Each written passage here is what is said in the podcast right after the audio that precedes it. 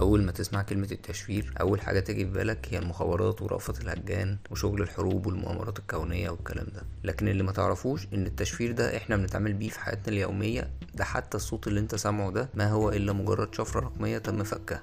ايه الكلام الجامد ده يا عم؟ طيب خلينا الاول نعرف يعني ايه تشفير. التشفير هو طريقة امنة عشان تبعت رسائل وبيانات سرية من شخص للتاني، بحيث ان لو اتعرف انك بتبعت رسالة والرسالة دي وقعت تحت ايد اي حد تاني فمستحيل يقدر يفهم ايه المغزى منها، او ممكن يختلط عليه الامر ويفهم حاجة تانية اصلا. الفكرة من التشفير مش ان انا اخترع لغة جديدة بحروف جديدة، لا، الفكرة اني باللغة والادوات اللي معايا اخبي رسالة مكتوبة بنفس الحروف لكن محدش يفهمها غير اللي معاه المفتاح.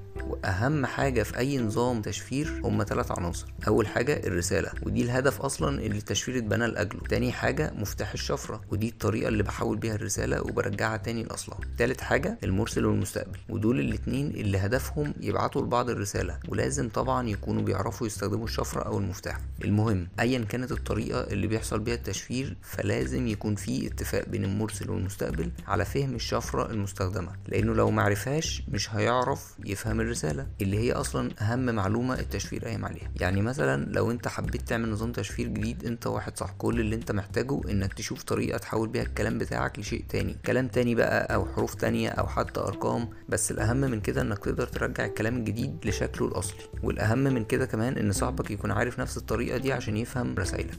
الاول كان التشفير عباره عن طريقه لاخفاء البيانات الهامه والسريه فعلا عن الناس العاديه او الاعداء، ومع الوقت كانت الشفره بتقع في ايد اي حد فكده خلاص فقدت فعاليتها، فلازم طبعا الشفره تتغير والموضوع يكون اصعب من المره اللي قبلها، وكل ماده الموضوع بيزداد تعقيد. وكان في كذا طريقه للتشفير، مثلا كان في ناس بتحط مصطلحات عاديه عشان اللي يسمع الكلام يفهم حاجه تانية زي فيلم مافيا مثلا.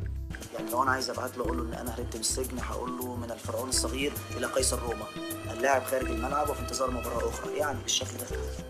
في مثلا ناس بتشفر الرسائل بانها تعكس الحروف بتاعه الكلمات، وكان في بقى شفره اسمها سيزار او شفره القيصر، ودي كانت من اولى المحاولات الذكيه في التشفير واللي قعدت فتره طويله نتيجه لجودتها. كانت عباره عن اننا بنغير ترتيب الحروف بمقدار معين، وليكن مثلا حركتين لليمين، ساعتها بدل ما الحروف الابجديه تكون ا ب ت س هتكون بتبدا من الت، وهيكون الترتيب بتاعها ت س ج ح، يعني الالف مقابل للت والب بدلها الس وهكذا، ونكتب الرساله اللي احنا عايزينها ونغير بس حروفها بالحروف اللي في الترتيب الجديد. فمثلا لو حبيت اكتب جمله انا اسمي محمد هتبقى توت تصحب هظهر، فاللي يقراها يفتكرها تعويذه. وكل المطلوب من المستقبل انه يعرف مقدار التشفيت للحروف كان كام. وبعد كده وبدخول العرب والمسلمين في التشفير ومع البحث في اسرار اللغات والحروف، التشفير ما بقاش بالبساطه اللي كان بيها زمان، لا ده بقى علم كبير قايم وفي تطوير مستمر. كان في علماء عرب ياما مهتمين بتطوير العلم ده زي اسحاق بن ابراهيم الكاتب، جابر بن حيان، علي بن عدلان النحوي، يعقوب بن اسحاق الكندي، وغيرهم كتير ما تعدش. وكان في طرق كتير للتشفير من ضمنها طريقه علي بن عدلان النحوي اللي كانت مش زي شفره القيصر بقى بنشفت الحروف، لا هنا بنرتب الحروف ترتيب جديد لكنه كان بيبقى ترتيب بعنايه شديده، بحيث ان الترتيب الجديد ده هيتكتب بيه بيت شعر مثلا اللي هيقراه ما يشكش في حاجه، ويبقى بيت الشعر ده مفتاح الشفره. وطبعا اللي كان ملحوظ انه كان بيت الشعر ده بيحتوي على كل الحروف الابجديه. نروح بقى للكندي، ده بقى قعد يدرس اللغات ويشوف الحروف بتاعه كل لغه وايه الحروف الاكثر استخدام في كل لغه، ولقى مثلا ان حرفين الالف واللام اكتر الحروف استخداما في العرب، فكان يشوف اي رساله متشفره ويشوف اكتر حرفين متكررين فيها فاحتمال كبير انهم يكونوا حرفين الالف واللام، وهكذا بقى مع التجربه والاحتمالات كان بيقدر يوصل لفك الشفره دي. نجي بقى الاثنين مهمين، ابن دنينير وابن الدرايه، اللي فكروا في فكره جديده وعبقريه انهم يحولوا الحروف لارقام. طب ازاي؟ قالوا لك احنا ندي لكل حرف ابجدي قيمه عدديه ونحول الرساله بتاعتنا بدل ما هي حروف نحولها لارقام. مش بس كده، لا احنا نصعب الموضوع اكتر ونعمل عمليه حسابيه على الارقام دي، والناتج ناخد ارقامه ونرجعه تاني للحروف المناظره للارقام دي، ولو طلع رقم ملوش قيمه عدديه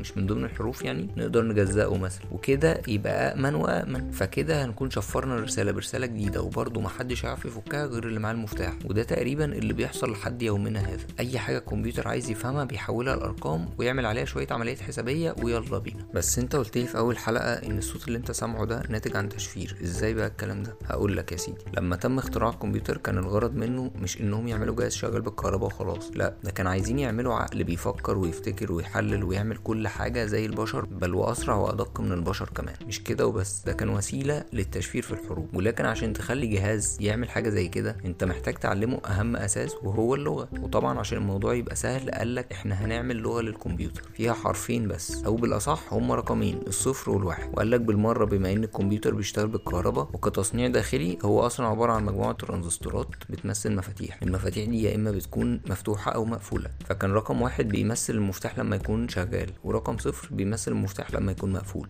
طب ايه يا عم الهبل ده؟ هل ينفع انا مثلا اتكلم واتعامل في حياتي كلها بحرفين بس؟ قالك اه عادي، احنا بس نخلي طول الكلمه تمن خانات، ساعتها هيكون عندي مئتين وستة وخمسين احتمال بيمثل مئتين وستة وخمسين كلمه. الخانه الواحده من ثمانية اسمها بتتخزن في شكل زرار يكون شغال او مقفول، يا اما صفر يا اما واحد. والثمان خانات او الثمان زرار جنب بعض دول اسمهم بايت، وده كافي جدا. ويا سيدي لو عاوزنا حاجه تاني نبقى نزود الخانات. المهم يعني الكمبيوتر بيخزن الصوت او الصوره او الفيديو او حتى الكتابه بانه بيترجمها لاصفار وحايد ويخزنها، وساعات لما تعوز تشوفها هو بيترجم الشفره دي ويرجعها تاني للصوره اللي البشر يعرفوها، وده طبعا بسرعه عاليه جدا. عشان كده قلت في اول الحلقه ان الصوت اللي انت بتسمعه دلوقتي ما هو الا شفره رقميه تم فكها بس كده. ودي كانت معلومه على السخان.